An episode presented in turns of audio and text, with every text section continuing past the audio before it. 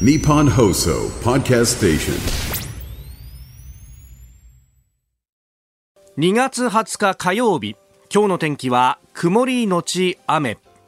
日本放送飯田浩二の OK 工事アップ朝6時を過ぎました。おはようございます。日本放送アナウンサーの飯田浩二です。おはようございます。日本放送アナウンサーの新業一華です。日本放送飯田浩二の OK 工事アップ。この後8時まで生放送です。えー私どもがですねやっているスタジオというのが、えー日本放送の第3三。スタジオなんですが、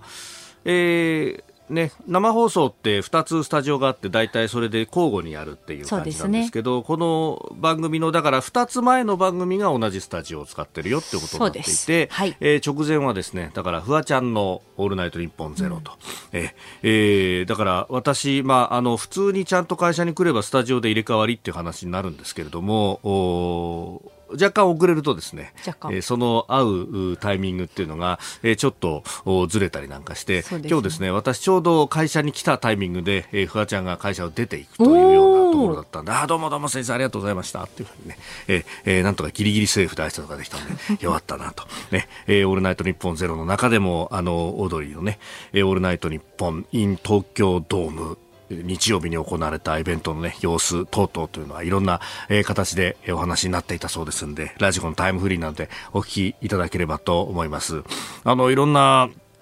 パーソナリティの方がいじってくださっていて、昨日あの、昼に仕事をしていたら、ラジオビバリーヒルズで高田文夫先生がはい。オープニングトークでね、えー、金星でさ、こんな感じで見てたんだよって言って、うんうんうん言っていた中で、そうでしたね。えーえーあの、なんか、味玉かけてプロレスっていうのはよくわかんなかったんだけどさ、って言いながら、えーで、私の実況をね、あの、松本明子さんが紹介してくれて、ああ、あの、板小路ってのが、ハゲ散らかしてたよ すごいですよ、でも。いや、でもド見てくださってありがたい、本当にね。確かに、あの、テレビカメラ目の前にあったんで、どう映ってんのか分かんなかったたんですけど、え私が下を向くしために、上から撮られるわけで、えーいろいろなですね、その、あの、戦線、戦況が見えたという感じだったと思いますが、まあ、あの、本当ね、あの、オードリーのお二人のオールナイトは土曜日のお深夜ですから、まあ、そこでいろんなね、話がまた出るのか、出ないのか、えーご期待いただければと。まあ、あの、番組のスタッフもね、ライブビューイングで見たとか、いろんなことをこう言ってくれて、ありがたいね。ねえいやいや、いや、しかしね、あのーもう日常が帰ってきたなという感じでやっているわけなんですけれども、今朝、新聞を読んでるとですね、ある古い古い川柳を思い出しました。白川の清き流れに魚住まず、濁る田沼の水ぞ小石と。厚生労働省がさ、お上がわざわざさ、人の酒の飲み方までさ、ガタガタ言うんじゃねえよっていうのをものすごく思うんですよ。はいこういうね、まあ、あの、もちろんね、国民の健康を願ってとか、それを心配してとか、ありがたい話でございますよ。産経新聞一面の下のところに、ビールロング缶1本で大腸がんリスク、厚生労働省初の飲酒指針、1日 20g 純アルコール量に注目、というふうに。確かにアルコールって何パーセントって書いてあるから、はいじゃあ、あの、500ミリリットルだと、これね、でビール大体5%ぐらいだから、まあ、そうするとそうか 20g ムぐらいか、みたいな話をね、確かに、あの、パッと計算したりなんかすることはあるんですけど、まあ、それ以上のことはないわけですよ。うん、それがなんか、えーえーなんだかリスクになるんだとかなんだとかですね、えーえーそういうような話が出てきて、うん、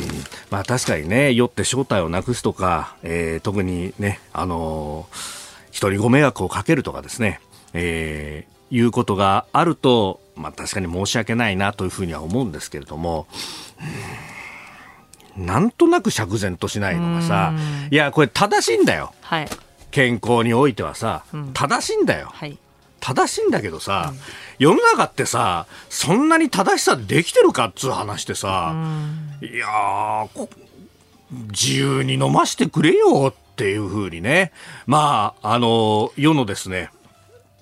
一部のお父さんはそう思うんですが、隣でこうやってため息をつく人が多分世の中の体制なんですよ。まあそういうね、世の中にどんどんなっていく、綺麗な綺麗な日本になっていくのは何が楽しいんだよって、俺はすごく思うんですよね。もうすでにさ、あの、タバコなんかは本当に隅に追いやられて、昔ね、あの、世にも奇妙な物語っていう中にタバコのない世界っていうホラーみたいな話があって、で、あの、新幹線16両の中に1両だけ喫煙室っていうのが、あの、まだ現存していますみたいなことがね、あの、将来のテレビ番組では出るんだみたいな話で、で、その喫煙室にガラッとこうね、あの、最後に残った喫煙者みたいな人が入っていくと、もう蜘蛛の巣と煙でこう朦朧となった中で、えー、廃人のようになった人がタバコを吸っているみたいな描写があって、で、あの、なんか、こんなホラーがみたいな話なんだけど、今さ、あの、街中でまあ、あれ、タバコはもちろん良くないけれども、うんうん。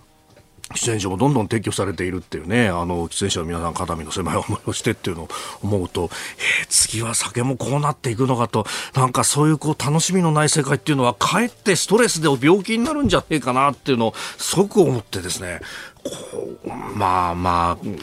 世の中の数勢はこういうところに行くんでしょうけれども、なんか、なんだかなと思いながらですね、えー、朝を迎えておりました。どう考えでしょうか。まあ、この辺っていうのはね、あの、本音と建前あるからなかなかメールや X では投稿しづらいかもしれないですけれども、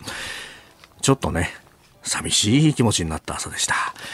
日本と世界の今がわかる朝のニュース番組飯田浩二の OK 工事アップ、えー、今朝のコメンテーターはインドから一時帰国 IIM インド管理大学リサーチフェローで戦略科学者中川コージさん。この後6時半過ぎからご登場です、えー、まずは中国は春節、まあ、旧正月のお休みが終わりました。した。国内の旅行者がコロナ禍前を上回るというニュースからです。えそして6時50分過ぎニュース7時またぎ。まず前半は中国王毅外相がロシアへ武器を売却しないと述べたという話。そして12月の機械受注について2ヶ月ぶりプラスの数字だったということですが3ヶ月ごとのね、えー、四半期でベースで見ると4四半期連続マイナスとなりました。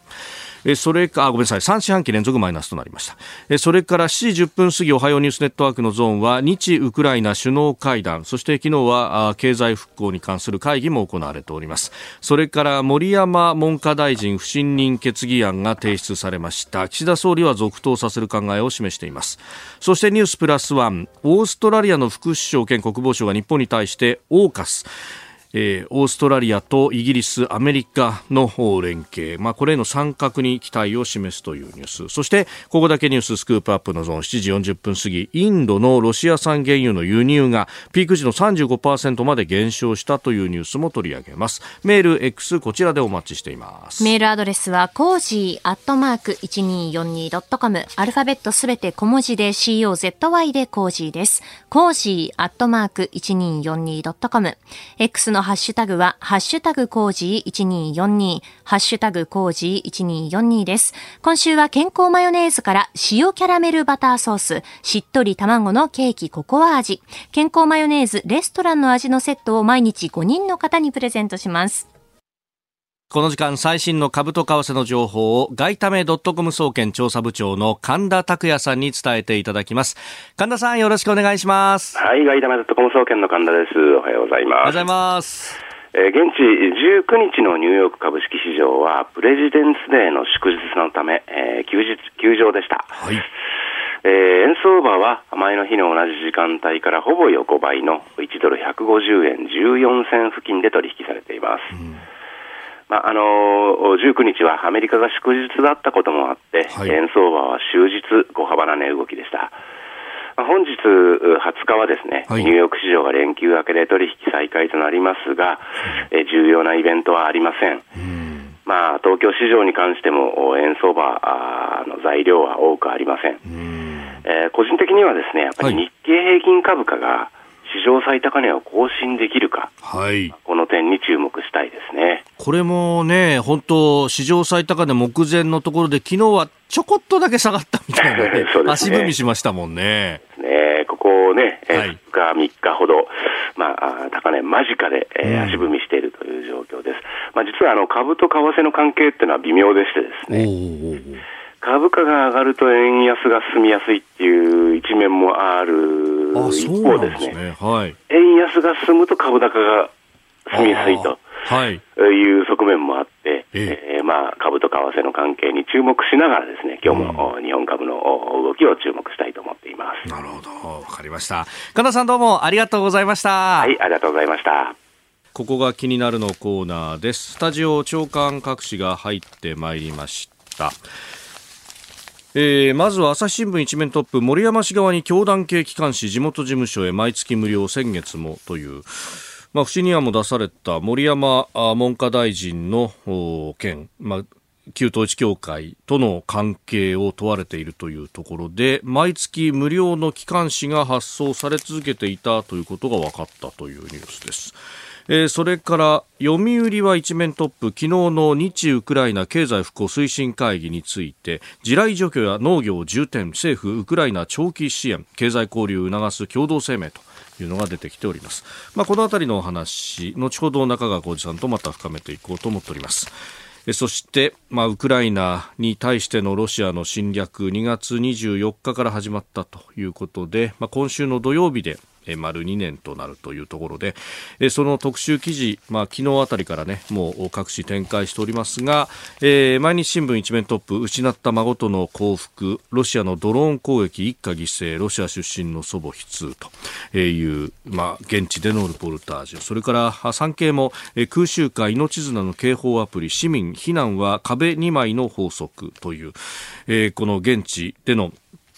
まあ、生活ぶりについての話、キーウにね、入っている遠藤良介記者のリポートというふうになっております。まあ、この壁2枚の法則っていうのは、まあ、着弾点から壁2つ大体離れていればある程度の安全が確保されるだろうと、えー、近くに着弾があっても、室内廊下や浴室など壁2枚に守られた場所にいると、被害はだいぶ軽くなる。この法則多くの人が実践しているという、まあ、現地でのそのね、ノウハウというようようなものについてであります。まあ確かに警報アプリが出て、まあシェルターに避難してくださいというふうになるんだけれども、毎回毎回こう避難を続けていると生活が全く成り立たなくなってしまうと、どこかで折り合いをつけるというところの、まあ現地の人々の暮らしぶりというのが浮き彫りになるようなね、リポートでありました。ルボルタージュでありました。これもぜひお読みいただければと思います。それから気になる記事で、まずはですね、読売が一名の方のところで載っけてます、防衛強化進展検証へ有識者会議、円安予算も議論ということで、防衛省が昨日開いた防衛力の抜本的評価に関する有識者会議の初会合についてであります。えーまあ、この中でですね、まあ、3文書、国家安全保障戦略など、安全保障に関する3文書の実現状況を点検をして課題を整理、そして政策に反映させる狙いがあるということなんですが、まあ、特にその肝となっているのが2023年度から27年度までの、まあ、5年間で、えー、防衛費を総額でおよそ43兆円増やすと。で、これによって GDP 比1%余りであった防衛費を GDP 比2%にするんだという話でありますが、まあ、昨今の為替の状況であったりとか、えー、材料費の高騰、それから人件費も上がってきているというようなことがあって、まあ、この43兆円という枠で、えー、いいのかという話。まあこれ政府側は枠で縛ってるもんじゃないと。必要なものを必要なだけ買うと積み上げればこうなるんだっていう説明をしているんで、そうするとですね、必要なものを買うために予算が増えるというのは、まあ、ありうべき話だというところなんですね。で、他方で予算を絞りたいという側にとっては、向こう何年間の支出がすでにガチッと決まっているという方が、え、やりやすいと。少なくとも、削りはしないけれども、これ以上増やさないという意味ではやりやすいと。で、昨今のこの材料費だとかいろんなコストが高騰している中で、えー、どうしていくんだという話なんですが、まあ私個人としては、うん、必要なものを必要なだけしっかりこう、整理すると、え、整備するというのは、え、大切なことになるし、まあ、それが予算的な制約があるからって言ってですね、え、どんどん削っていくみたいなことになって、結果的に国民の生命と財産が守れないということになるのは本末転倒もいいところだろうというふうにも思いますんで、まあ、あその辺ですね、えー、予算で縛るというよりは、えー、しっかり現場のニーズからと。でこの現場のニーズってところで、えー、兵器を買うだとかなんだとかっていうそういう話ばっかりになるんですけれども現場の待遇だとか人件費であるとかあるいはこう定年が早いということもあるんでその先のことも含めてですね、えー、せっかくこの防衛費を増やすんだというところには、えー、人に対しての投資であるとか教育というものも大切になってくるんだろうと、まあ、そこがですね、えー、軽視されがちな今まで、えー、風潮があったんで、まあ、そこまで、えー、議論していただければなというのも非常に思うところであります。法が気になるでした。この時間からコメンテーターの方々ご登場です。今朝は IIM インド管理大学リサーチフェローで戦略科学者中川コージさんです。おはようございます。おはようございます。よろしくお願いします。お願いします。えー、インドからね、あの一時帰国を帰ってまいりました。ナマステ。すみません、本当。はい、毎回ありがとうございます。はい、カレー恋しくなりました。嘘です。嘘です。むしろ帰ってくる段になって。そうです。はい。日本食がみたいな話も。いいですね。日本食やっぱりね。あもう帰ってきておにぎり食べるだけでテンション上がりますよね。コンビニの、ね。いややっぱ上がりますね。腹こ飯なんて食べたらもう泣いちゃいますよ。腹こ飯。めちゃめちゃそういうものは絶対手に入らない。だってイクラと鮭なんて、ないでしょう。ななさそうなイメージだし、の味でイクラと鮭なんてもうね、でもない味ですよね。テンション上がる。テンション上がる。えー、今日も一つよろしくお願いします。よろしくお願いします。さあ、まず、冒頭の話題なんですが、中中国の春節、旧正月の連休が終わったということで、なんか国内の旅行者延べ4億7千万人に上ったと、コロナ禍上回ったなんて話も出てますけれども、はい、この春節休み全体どうですか？そうですね、あのデータから言うと、えっと、国家移民管理局というところが、まあ、終わった直後なんで、まあ、そこであの生データ出していて、はい、えー、それが出入国あ、国内じゃなくて、あのいや出入国ですね、両方合わせて1351.7万人あったということで、えー、この数が、えっと、去年比で2.8倍。去年っていうのはコロナ、いわゼロコロナかウィズコロナに転換したのが、えー、一昨年の12月で、で、1月2月でもうコロナが一斉に蔓延してたんで、まだそこまで、えー、多くなかったんで、まあ、それのあの、形もあって2.8倍今年になっていて、ただ2019年、つまり、えっと、コロナ前ですね。はい、前はまだ9割ぐらいなんで、その、その時に比べれば、まだそこまでは回復してないというような話が実数らしいですね。はい。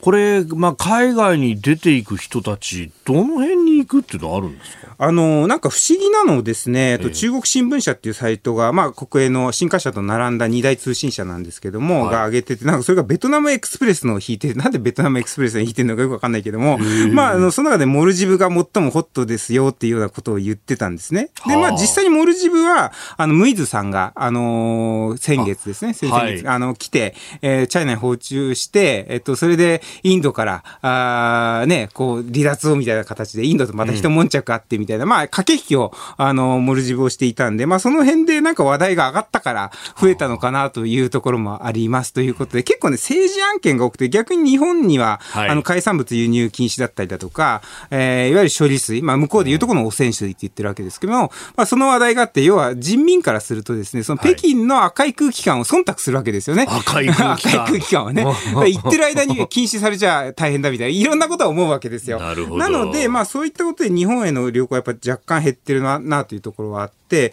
まあ、そういう意味で言うと、結構政治の空気を人民が忖度しながら旅行地も決めるみたいなところがあって、そうなんですね。えー、だから完全に、あの、なんて、忖度ということが、あの、お上が言ってるから、それで行かなきゃ行くまいっていう話じゃなくて、やっぱそれで宣伝が増えるわけですよね。えーどちらかというとね。そうすると意識がいくわけです。あ、そういう国いいねみたいなところで話題に多分家庭で上るんだと思うんですけども。習主席が行ったところなんてそう、行ったところとかね。されてと、あとは文句言ってるところだと、ちょっとなんか変なところなのかとか思ったりとか、まあそういう一般的な感覚として、要はお上の忖度ということだと分かりにくいけども、なんか宣伝が増えたりだとか、ポジ宣伝が増え、ネガ宣伝が増えるというところがあって、まあそれで減ったり増えたりというところがあるということみたいですね。なるほど。はいえー、まずはこの旧正月春節についてでありました。お聞きの配信プログラムはニッポン放送飯田浩司の OK コージーアップの再編集版です。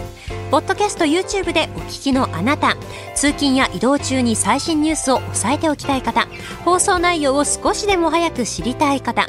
スマホやパソコンからラジコのタイムフリー機能でお聞きいただくと放送中であれば追っかけ再生も可能ですし放送後でも好きな時間に番組のコンテンツを自分で選んでお聞きいただけます。毎朝6時の生放送では登場するコメンテーターの最近の活動はもちろんたっぷりとニュース解説をお届けしています。レギュラーコメンテーターに加えて専門家と随時つないで掘り下げてお送りしています。また株と為替の最新情報もお届けしています。日本放送のエリア内でお聞きの皆さんラジコラジコのタイムフリーでチェックしてください。番組公式 X ではこれから登場するコメンテーターや取り上げるニュースなど最新情報を発信中ですぜひフォローして番組にご参加ください日本と世界の今がわかる朝のニュース番組、飯田浩二の OK 工事アップ。今朝のコメンテーターは戦略科学者中川浩二さんです。引き続きよろしくお願いします。よろしくお願いいたします。え続いて取り上げるニュース、こちらのニュースです。中国の王毅外相がロシアへ武器を売却しないと述べる。中国の王毅共産党政治局員兼外相は17日訪問先のドイツでウクライナのクレバ外相と会談しロシアのウクライナ侵攻を協議し中国は紛争地域や当事者に殺傷力のある武器を売却しないと伝えましたえー、王毅氏はミュンヘン安全保障会議に出ているということで、まあ、そのタイミングに合わせてということだそうですが武器は売却しないと。そうですね。まあ、この時事の記事なんかで見ると、はい、まあ、紛争解決に向けた対話促進ということで、王毅氏が語ったみたいなことが書かれていると思うんですけども、まあ、他の報道とかを見るとですね、むしろ強調しているのは、はい、チャイナ側も言ってるんですけども、いや、和平交渉はこのタイミングではないって方を強調してるんですよね。だだどちらかというと、あの、今和平の話をするとこじゃないだろうっていう方に重きを置かれているということは、従前通りですね、チャイナは、えー、諸外国、まあ、特に米国、はい、それから欧州諸国が、えー、そっちに外交資源を取られてくれた方が、チャイナとしてはいいから、むしろ和平をするよりも、現状が維持された方が得だなという、その天秤にかけた上でのことを考えてるわけですね。これはもともとやってたことで、だから和平に傾くのか、はい、もしくはミスリーディング戦略。だからその外交リソースを他国を消耗させるという戦略、まあどっちに転がってもいいということにしてたわけですよね。はい、で、今回について少なくとも現状では、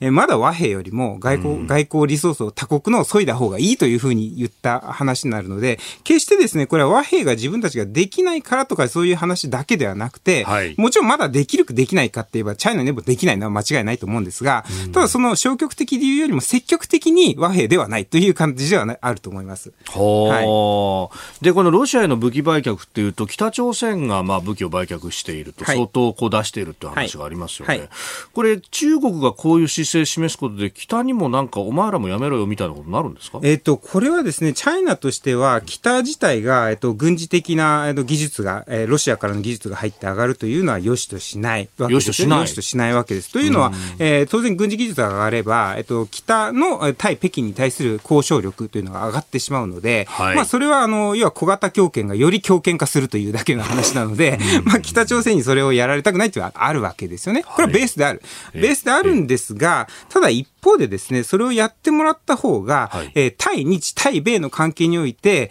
えー、台湾と北に両方にリソースをそげるわけですよ。なので、二正面作戦を強いることができる。強いることができる。だんだん今、米軍も含めて自衛隊も含めて台湾シフトにしてきたというのがこの数年の現状ですよね。そ、ねはい、それをまた再び北にもリソースを咲かせるということができるので、ベースとしては北に力をつけてほしくないんだけども、はい、二正面作戦を強いるという意味では、北京にはメリットがあるので、そのバランスを考えると、むしろ強権化してくれた方がいいというのを今多分黙認、容認している状況なんだとは思います。はい。そういう計算を計算をして少なくとも本気で嫌なんだったら本気で止めに来るので、はい、決してその感じは見えないんですよ。だけど、ベースとしては OK ではないはずなので、はい、おそらくはその計算が働いていると考えるのが合理的だろうというふうに僕は見てます。そうすると、どっかにまあリミットの線が中国なりにあって、あってまだそこまでは行ってないか。行ってない。天秤がまだそう触れてないと。そうですね。明らかに、えっ、ー、と、強権がより強権でマッドマンであった方が、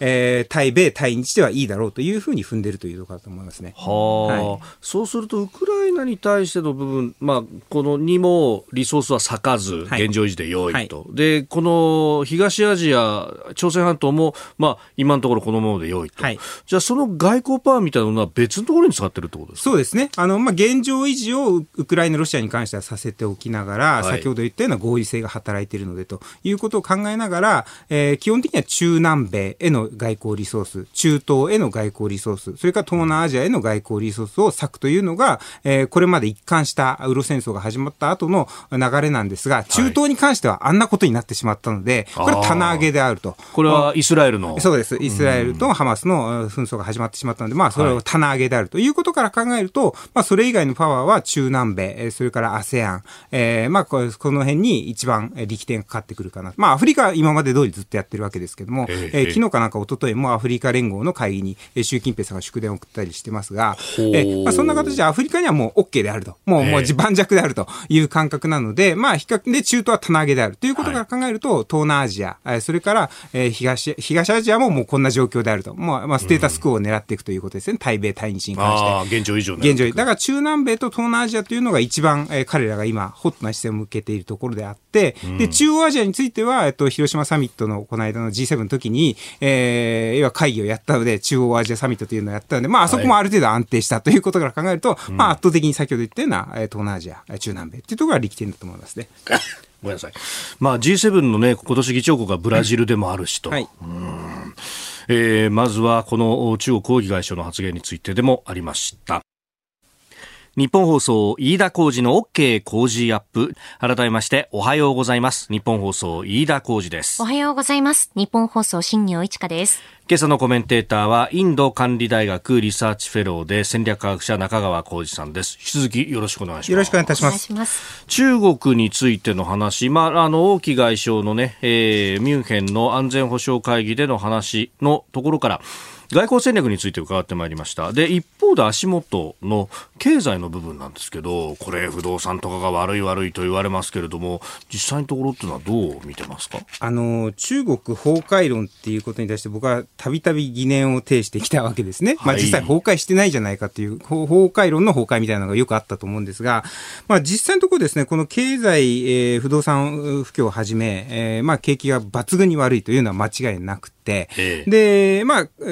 これがゆえにですね、あの、月1回ぐらいで中国当局自体が外資の企業に対して説明会を行うぐらいのですね、下から来てるわけですよね。はい、今まで彼らがそんなことをやるっていうのはレアなケースなわけですけども、えで、まあよく言われているのが国家安全のために経済を犠牲にしているという話が来るわけですが、はい、まあ実際のところですね、で、日本国内とかの論調を見ると、まあアホだねみたいな形の論調もあるわけですね。その国家安全ばかりに言ってるより経済やった方が彼らの得点になるのにみたいなことで言ってるんですけども、はい、実際のところ彼らの計算としては当然経済に圧力かければ自分たちの力がそがれるというのは分かってるので、うん、経済も進行したいんですけども、それを今やるフェーズではないというところは彼らは計算した上で当然やってるわけなんで、じゃあなんでそれやってるかというと、腐敗がまだあの蔓延していて、それを叩かないと、より一層あの政権も含め、経済も含め今後悪くなるだろうという計算のもとに、ここで海を出しておかなきゃいけないだろうということで国家安全に切ってるだけなのであって、決してですね、経済を犠牲にしていいという話ではなくて、うん、将来的な経済成長のためにここで国家安全に舵切っとかないとまずいだろうという計算なわけですね。で、まずこの大前提がありますということです。はい、で、その上でですね、そのチャイナ自体が、えっ、ー、と、まあ、直接投資というのがだいぶこう減ってるわけですね。で、海外からの直接投資。まあ、そうです。で、まあ、外資企業に直接投資は前年比82%減ということで、はい、まあ、これが、ガクッと減ってるわけですね。82%。すごいですね。すごい減ってるわけですよね。うん、で、これポイントとして見なきゃいけないのは、我々、あの、チャイナデカップリングだとかデリスキングということで、チャイナをサプライチェーンから排除していきましょうというのが、各国の経済安全保障政策で出てますよね。はい、で、これだと思うだけだと間違っちゃうと思っていて、うん、単純にですね、企業行動から考えると、確かにお上、政治がそういうふうに言ってるから、我々投資しにくいねというのはあるけれども、基本的にはチャイナの経済が不調だから投資しないというのが、まあ合理的な行動なわけですよね。全部の範囲が経済安全保障の政策にかかってるわけではないので、そうすると直接投資が減ったっていうのは、実はですね、政治主導のデカップリングがゆえというだけじゃなくて、大きな理由としてはチャイナの経済不調であるから投資していないという可能性があると。はい、で、その2つの要因、つまり政治主導によるデカップリング、経済不調による、えー、直接投資が単純に減るというところが、はい、2つの要因が混ざっているという前提に立つのであれば、ひょっとしたらですね、チャイナが経済が復調した時には、うん、えー、本当は政治的にはデカップリングをしたいんだけども、また直接投資が増えちゃうかもしれない。っていうことまで、はい、あの、想定ができるということなので、まあ、あの、決してですね、この直接投資が減って、ようやくサプライチェーンがチャイナデカップリングできたねっていう話で、あの、喜ばしいっていう話じゃなくて、単純にこれはチャイナの経済が復調したら回復しちゃうかもしれないから、その辺そうならないように引き続き、あの、サプライチェーンの多様化、ポートフォリオを広めて、はい、広げていきましょうということは、えー、努力としてしなきゃいけないだろうということが見えてくると思います。うん。これ、中国当局として、その、まあ、ある程度経済の不調ってものは織り込みながらやっていくと。で、反腐敗ってずっとやってますけど、まだまだ足らないってところなんですか？いや、全然足りないです1月にやったその中央規律委員会っていうところのところでも、はい、あの、金融セクターだったりだとか、不動産セクター、それから、えっ、と、生態培養とか、まあ、この辺に関して、非常に腐敗が広がってるみたいなことをずっと言っていたので、えー、やっぱりですね、この辺の腐敗が止まらないし、あと5年遅れぐらいでやった軍内の腐敗っていうのもまだ全然、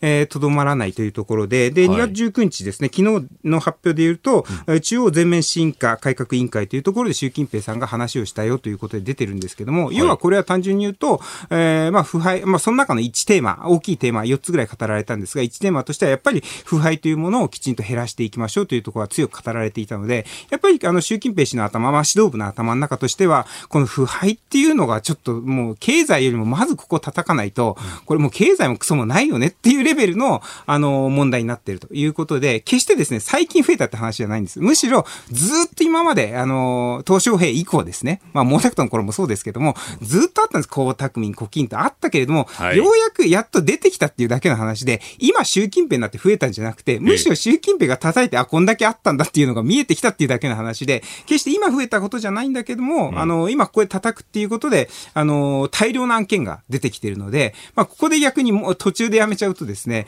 えー、またその腐敗勢力というのが蔓延してしまうので、まあ、習近平としては、まあ、経済なんかやってる場合じゃねえっていう、もうやんなきゃいけないんだけど、今短期的にはやってる場合じゃないといった話だと思います。これ、でも、まあ、みんな腐敗してるっていう中で、まあ、今まで回してきたと、この先回ってくるんですか？まあ、結局、パイが増えていく中で腐敗、腐敗も是認しながら、容認しながらも大きくしていこうという話だったんだと思うんですよ。そこそこでと。そこそこで。うん、だけど、まあ、証拠状況というかですね、やってくる。だけど、経済不調も含めて、まあ、GDP も当然下がってくると。これは別に経済が不調じゃなかろうと、あ当然ながら下がってきますよね。ある程度成熟したら。ということなんで、まあ、ここでですね、あの、腐敗というものを出さないといつ出すんだという話というか、本当に国家自体が危なくなってくる、政権自体が危なくなってくるので、まあ、ここでやんなきゃいけないというところはあるんだと思いますね。はい。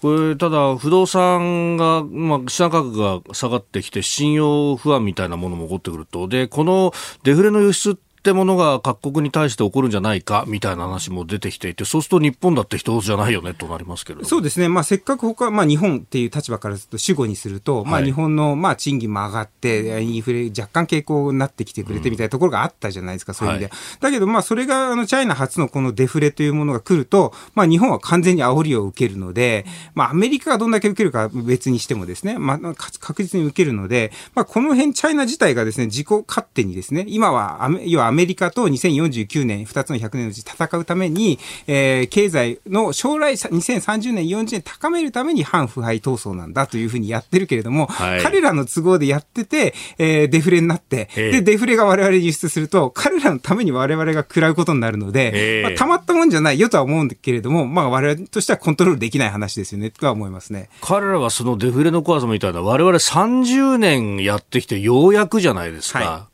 これ甘く見てると2049年までデフレになっちゃうぞと思うんですそう、あのね、ただそこは、その甘く見てるよと日本から全然学んでないという論調が日本多いんですけども、それは僕学んでると思います。学んだ上でこれをやらざるを得ないということでやってるんだと思います。そこも天秤なんです当然ながら、あの、だってこれ知らなくてやってるって思う方が逆に難しくて、知った上でやった上でこんだけ経済の不調を決め込んでるんだと思います。逆に言うとこれ10年ほっといたら本当に死ぬデフレになると思うんですよね。なので、そういう意味ではここは最後のところだったんだろうなという気がしますね。なるほど。はいおはようニュースネットワーク。おはようございます。日本放送アナウンサーの飯田浩二です。今朝のコメンテーターは戦略科学者の中川浩二さん。取り上げるニュースはこちらです。日本とウクライナの首脳会談経済復興で一致。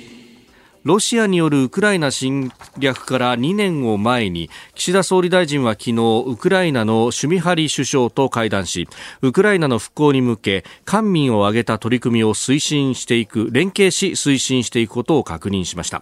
またウクライナのシュミハリ首相は日本にぜひウクライナの復興のリーダーになってほしい実りのある会談建設的な対話に感謝の意を表したいと述べました。で、これに先立って日ウクライナ経済復興推進会議というものも行われておりました。まあ、このね、えー、ウクライナに対してのこう復興での協力というところ、まあ、なかなか装備品出せないという中で、こういう形になるんでしょうかね。うんあの、まあ、これ自体はですね、日本企業が、はい、どんだけ入っていけるのかっていうところも含めて、まあ、その、安全保障的な観点だけじゃなくて、はい、経済、産業経済的なところからしても、まあ、当然ながら、あの、悪い話ではないというのが大前提なんだと思います。うん、ただ、ここでこう、気をつけておかなきゃいけないのはですね、やっぱり、まあ、もともとウクライナって腐敗大国と呼ばれてると思うんですけども、えーね、まあ、それは別に戦争を得たからといってですね、腐敗大国じゃなくなるということではないと思うので、うん、まあそういう意味ではですね、まあどんだけこう日本企業コンプラを重視する中で、あのー、まあ根を張って、あの実際継続的なところができるのかなというのが一つあると思うんですよね。うん、で、まあそそういった問題もありつつですね、まあただこの具体的な中身見ても、はい、今まだこれはあの、まあ表面的なところを言ってるだけなので、実際何が問題なのか、何がどんだけうまくいくなのか、僕、まだ評価する段階ではないんだろうなという気がしますけれども、あと、大統領がですね、なんかメッセージを出さなかったみたいな、そんな話もありました。よね、確かね、これね。そうですね。なんかビデオメッセージ出すとかいう話だったのが出てなかったと思うので。今のところね、報道されてないですよね、ビデオメッセージが出た、ね、そうですよね。で、うん、まあ、もともとそれが予定されてたみたいなこともあったので、そ、ねはい、それって何なんだろうなっていうのも若干こう懸念みたいなのもあったりとかしてですね、要は別にそれってコストがかかることじゃないですよね。お金出すとかではないから。確かに。で、今までのゼレンスキーさんであれば当然ながらそういうことをやってると思うんですよ。そうですよね。ポジティブメッセージ。あんだけ宣伝戦に長けてると。はい、逆に宣伝戦長けているところが出してないっていうところ、ちょっとなんか引っかかるところがあって、うん、これ何が裏でせ、つまり政治的判断があったと思うんです。出さないっていう。はい。だと思うんですよ。出さないっていう政治的判断ってちょっと懸念じゃないっていうところは僕はなんとなく思ったので、まあこれは何が動いてるのかなと。で、特にこの復興の話とかになってくると、チャイナもガンガンやっているので、はい、えー、その辺がどんだけ入っているのかな。で、思い浮かぶのはですね、例えばインドネシアこの間大統領選ありましたけども、はい、あの、まあそこで日本が入札でうんぬんかんぬんで負けたみたいなのありましたよね、チャイナに関して。まあああいうですね、かっさらうことをチャイナやってくるので、なんかですね、まあ別にこのゼレンスキーさんので、そう、それを考えるのはやけに心象膨大だし、はい、あの、想像たくましくてよくないと思うんだけども、うん、なんかですね、そのチャイナの動きとかを見ると、ウクライナと仲良くしてるので、チャイナは、ウクライナとも仲良くしてるので、うん、なんだろうっていうふうには思いましたけど。確かにそうですね。えー、今本当支援を求めて、ゼレンスキー氏はいろんなところに行って、で、会談もするし、はい、ね、この間、ドイツのショルツ氏とも会っていたばっかりだし、はい、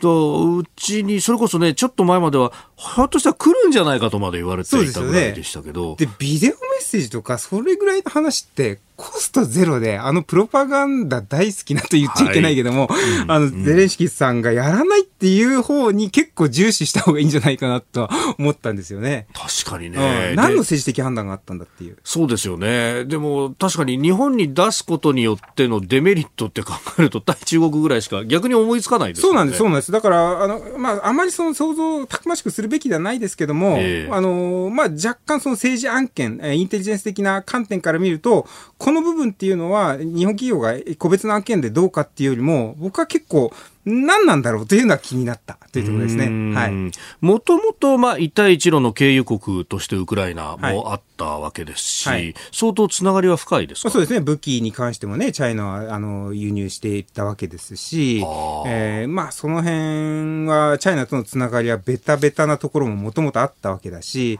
あと、コンプラ、低コンプラ国としてはですね、あの、仲良かったわけだし、というところもあるし、まあ、常々ですね、その外相会談をやったりとか、電話会談、習近平も含めてやったりとかしてる中で、決して切れてないわけですよね。あの、つながりが切れてないわけですよね。あの、ウクライナ、チャイナ関係っていうのは。まあ、その中とかもいろいろ含めると、やっぱ何なんだろうというハテナがだいぶ浮かぶ。で、なんかウクライナの立場に立っていろいろつなぎ合わせてみると、アメリカからお金が出ないという中で、はいはい、じゃあもう、いっそのことっていう。っていうのはありますよね。で、チャイナとしては、当然ウクライナっていう重要な拠点に、あそこにくさびを打ち込めるっていうのは、相当にプラスなことですから、あの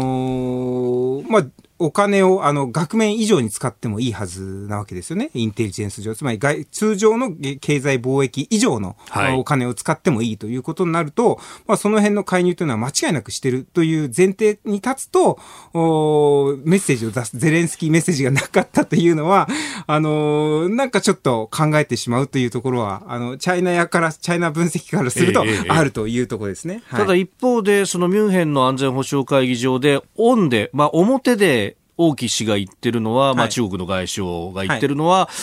えー、今は和平じゃないっていうふうに。そうです。だから決してロシアとも言ってないし、ウクライナとも和平ではないと言ってるわけですよね。和平ではない。どっちとも言ってない。これはポイントなんです、本当に。チャイあのチャイナも立場を明確にしていて、絶対にどちらとは言わない。うん、しかもそれは、えっと、解決すべきだと言っていて、はい、えー、当当事者がやるべきであって、中国は当事者ではないって常に明言してるんですよ。もうこれは明らかに、えー、ウクライナに対しても、あの、ある意味ではですね、まあ我々は表ではこういうふうに言っとくよって言える交渉材料にもなりますよね。だから足がかりは残しておくんだと。す、べ、て。ええなので、まあ、そういうようなバックグラウンドを考えると、まあ、日本が、あの、経済復興で一致しました。まあ、これ自体は僕はいいことだと思うんですけども、まあ、その、最後にね、はい、詰めまで行った場合に、政治力学が一気に変わるかもしれないというところは、ちょっと懸念材料かなというふうには思いますね。はい。えそしてもう一つ、次のニュースこちらです。森山文部科学大臣の不信任案をめぐり岸田総理大臣が続投させる考えを示す。世界平和統一家庭連合旧統一協会側から選挙の支援を受けたなどとの指摘が出ている森山文部科学大臣について立憲民主党は昨日不適格だとして不信任決議案を衆議院に提出しました。自民公明両党は今日の衆議院本会議で否決する方針です。総理官邸で記者団に対し森山文科大臣を続投させる考えを示した岸田総理の音声をお聞きいただきます。森山大臣については、まあ、過去の関係はともかく現時点においては当該団体と一切関係がない。森山大臣には引き続き解散と被害者救済に向けて責任を果たしてもらいたい。まあ、宗教法人に対してというのは、まあ、この文科大臣はまあ所管ということもありますが、はい、政治と金と並んでこの話も出てくるし。いや、まあ出てきてるんですが、まあ支持率下がってますけども、あんまりこの話盛り上がってないっていうかですね、いうところはありますね。まあ比較するのはですね、やっぱ、あの、当時安倍首相だったこの森かけ。あまああの時は、やっぱこれよりもなんか世の中的にムードがあったと思うんですよね。はい、だからその、えー、支持率、不支持率の観点から言うと、まあ岸田内閣もですね、かなり明確に、えー、国民がだいぶ支持を下げてきているっていうところはデータとしても出てるんだと思うんですけども、あの時みたい、森かけの時みたいですね、はい、あーっていうのがないっていうのは何なんだろうと考えますけど、やっぱりこれ、大将の首がかかってないからですよね、おそらくね。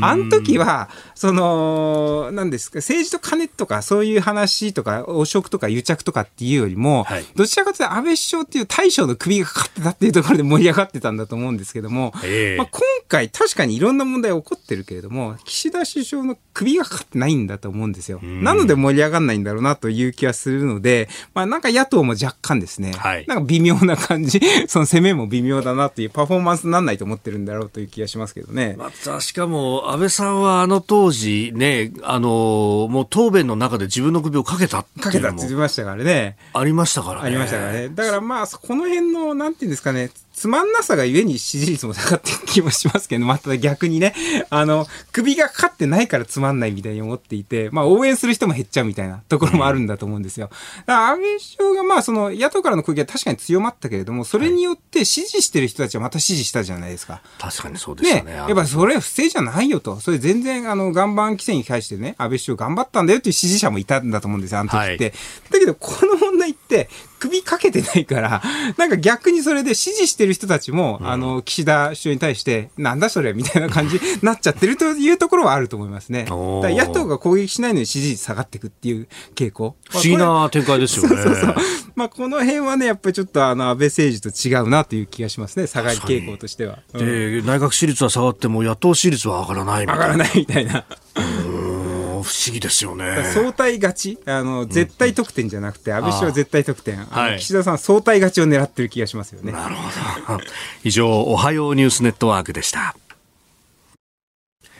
今朝のコメンテーターは戦略科学者中川浩二さんです。引き続きよろしくお願いします。よろしくお願いします。続いてこちらのニュースです。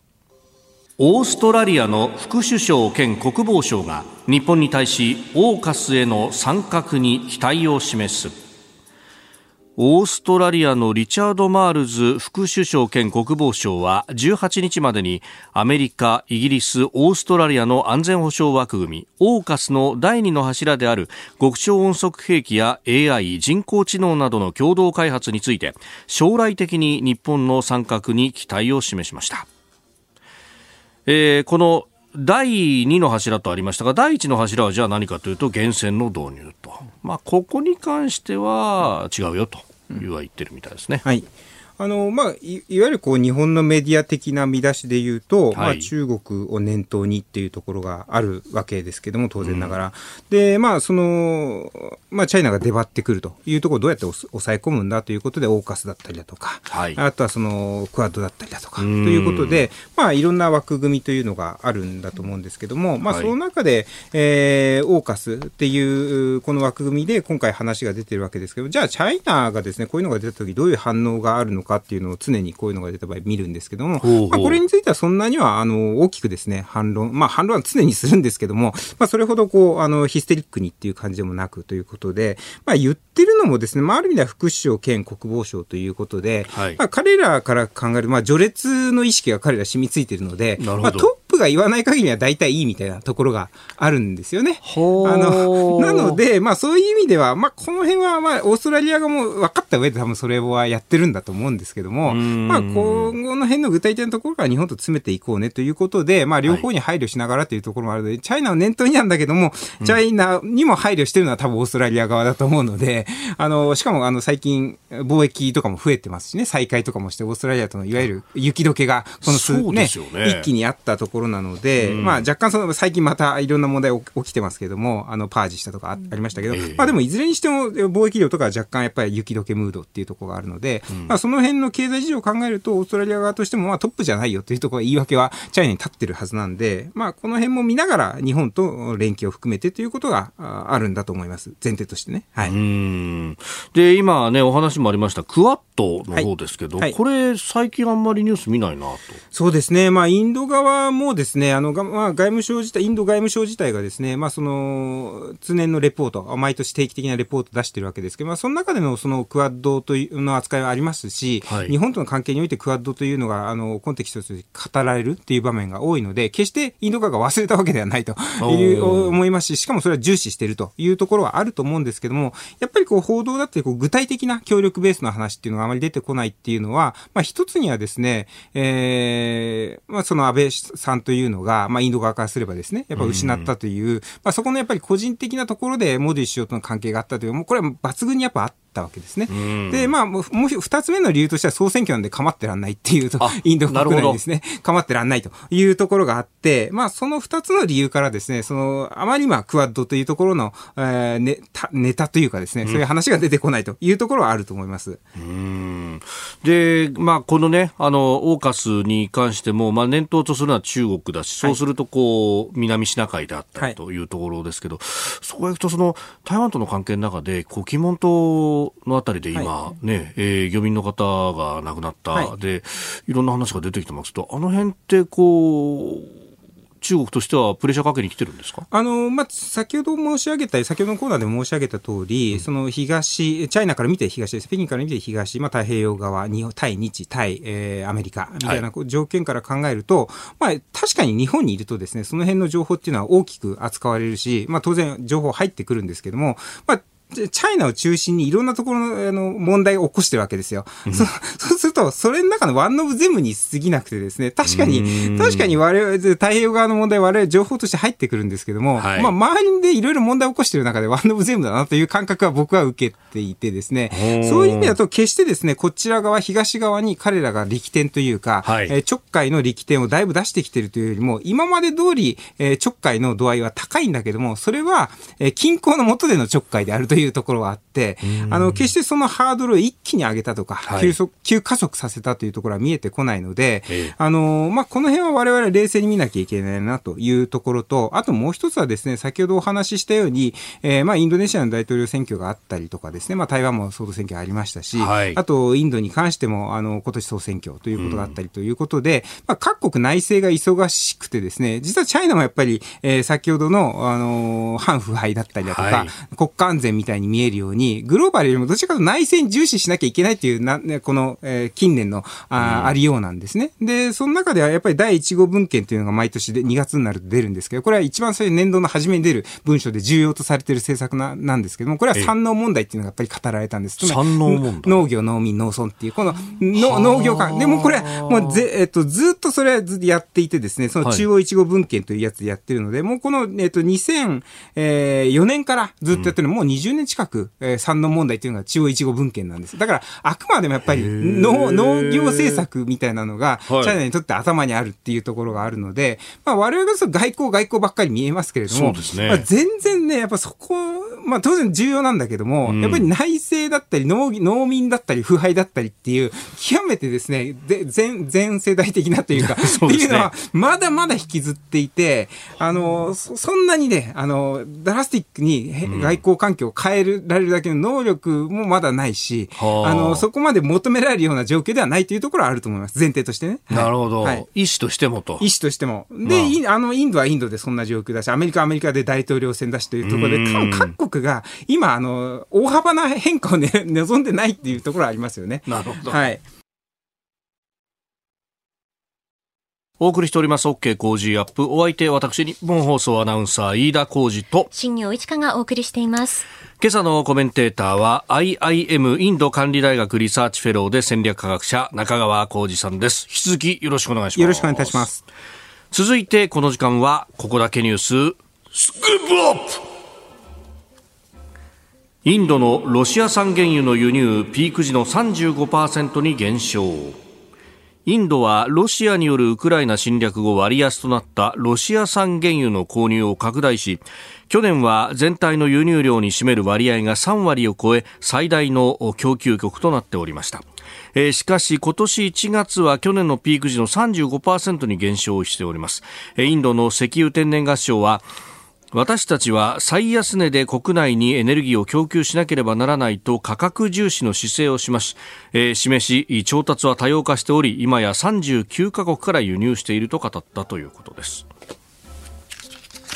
まあエネルギーのね需要は旺盛にある国ですよねインドはね、はい。あのまあ、懸案のロシアからね、入れてるということで、まあ、日本でも、あれちょっとインド敵なんじゃないの？みたいなね、そんな話があったけれども、まあ、あの、まあ、それはその通りなんですよね。その通り。まあ、その通り敵というか、だからその、えー、まあ、ロシアから安いの輸入して、まあ、結局ロシアに利することをやってることは、これは間違いないわけですよね。で、まあ、それの批判を食らいながらも、それずっと続けてきて、で、実際このニュースの見出しとして、まあ、35%減少なんだけれども、実際もともと始まる前はですね、ウロ戦争始まる前までは、はい、まあ、ほぼないような状況だったのが、ね、まあ、一気に200万バレルぐらいのところまで行って、、まあ、それの35%減少なだけに過ぎないので、うん、ピークから比べれば、はい、まあ、実際には結局、戦争前に比べれば相当入れるようになったよねっていうことで、で、それの言い訳はまたすごいですよ。私たちは最安値で国内にエネルギーを供給しなければならない。何の言い訳にもなってないというかですね。赤裸々に語ってる。赤裸々に。安いところから買うんだよ。そう、自己中ですよって自分から語ってるんで、まあ、これもなかなかすごいなというふうには思いますが、まあ、ただ、まあ、インドの状況から見ると、はい、まあ、今ですね、先ほどもお話ししたように、に、その総選挙の中で、まあ何でもがですね、いわゆるその争点になるというか、もう与野党のもう叩き合いの格好ネタになるというところもあるので、あの、そこまで大きな変化っていうのをややると、じゃあ今までやってたのミスなのかっていうふうに野党からつつかれるわけですよね。はい。で、まあ、あらゆることをですね、あの、まあ、モディ政権、BJP、インド人民党が、まあ、プロパガンダに使う中で、まあ、こう、この変、要は変更、施策の変更自体がもうできないような状況にあるということは、あ考えておいた方がいいとは思いますね。うん。これ、その選挙の行方っていうのはどうなんですか？まあ、今のところ、まあ、多くの州で、はい、まあ、大方の予想通りというか、予想以上に、あの、現政権与党の BJP、えー、インド人民党が主導になるですね、えー、ところが、連合がですね、あの、まあ、ほぼ勝利をしているという状況になってますね。はい、そうすると、モディさんの政権はまだまだ長く続きそうだとまあ、外然と性としては高いという形になってます。まあ、相変わらず腐敗はひどいけれどもっていう感じですね。腐敗ひどいんですね。ひどいですね。まあ、国民会議派自体がもともとね、世襲ばっかりできたのを叩いて出てきたのがインド人民党だったので、はい、で、まあそういった意味ではね、ある意味では綺麗な、私たち綺麗ですよっていうふうに出てきたわけですけども、でも実際蓋を開けても、えしばらくね、政権立って立ってますけれども、モディ、政権2期目になったわけですけども、まあだから、そういう意味だと、まあ、10年やってくるといろいろとね、腐敗が出てくるっていうのはあって、まあ、息子さんだったり、娘さんだったりね、親族だったりっていうのも、まあ、だんだん養殖につけてくるようになってるなっていうところはありますよね。なるほどね。はい、自分じゃなくて親族の方にどんどんお金が還流できるような。そう。しかもまあ、国民会派だった頃は、比較的まあ、リベラルというか、社会主義的な、あの、感性だったわけですけども、まあ、ここはその、非常にナショナリストというかですね、BJP は。BJP はそうなので、で、まあ、もともとモディさん自体がその、まあ、かなりその、寄ったというところの団体から出ているので、まあ、そういう意味では、あの、それ以外、その少、はい、少数派と呼ばれる宗教的少数派だったりだとか、民族だったりとかいうところのやっぱり弾圧みたいのが強まってるというのは言われてるし、まあ、実際法制度とかを見ていても、おヒンドゥー教以外、はい、えー、に対するものは厳しいものは結構あるなという気がしますね。はい、えー、でも、まあ、もちろんめ、ね、多数派としてヒンドゥー教徒はいますけど、はい、そうじゃない人たちもそこそこの割合ではいるわけですよね。います、もちろん、あの、イスラム教徒だったりだとか、まあ、キリスト教徒、ゾロアスター教徒、まあ、いろいろいるわけですけども、はい、ただそこが民主主義国の弱さで、うん、要は相対的に勝てばいいわけですよね。だから、あの、確かにヒューマニズムだったりだとか、はい、リベラル的な考えだと少数派も重要ですよということになるけれども、選挙に勝つ一点突破でいくためには、多数派だけに小穴支持を集めておいた方がいいっていうところも当然あるわけなので、はえー、まあ、ある意味では民主主義のコストとも言えると思うんですけども、うん、まあ、より強、強く、えー、多数派だけに媚びを売る政策の方が、勝ちパターンとしては勝ちパターン。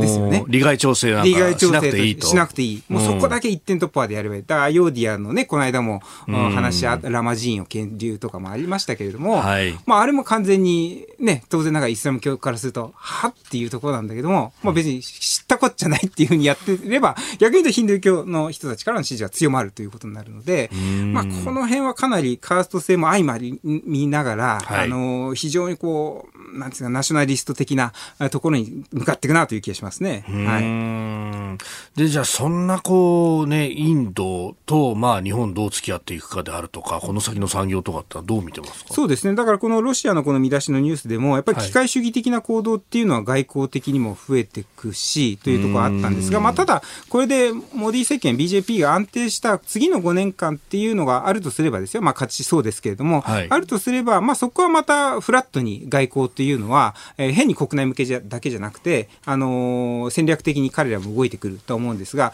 ただその後我々さらにその後の5年間を見なきゃいけなくて、はい、モディさんじゃなくなったとどうなるのかっていうのも外交的には考えなきゃいけないときに、一回ナショナリストでガッて固まった後に、はい、これは揺り戻しは強いわけですよ。なので、うーんこの辺の怖さっていうのはある。だから権力が弱ければ権力が弱いところに逆に異常していくので、あのー、いいわけですけど、権力が強すぎた場合に、また転換するときのコストっていうのは我々ちょっと、あのー、警戒しとかなきゃいけないなというのは非常に思いますね、日本側としては。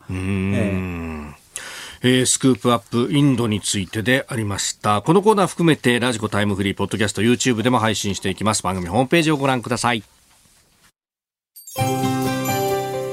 日本と世界の今がわかる朝のニュース番組飯田浩二の OK コージーアップ。日本放送の放送エリア外でお聞きのあなたそして海外でお聞きのあなた。今回もポッドキャスト YouTube でご愛聴いただき本当にありがとうございました。飯田浩司の OK コージーアップは東京有楽町のニッポン放送で月曜日から金曜日朝6時から8時まで生放送でお届けしています。番組ホームページでは登場いただくコメンテーターのラインナップや放送内容の原稿化された記事など情報盛りだくさんです。また公式 X では平日は毎日最新情報を配信中です。ぜひチェックしてみてください。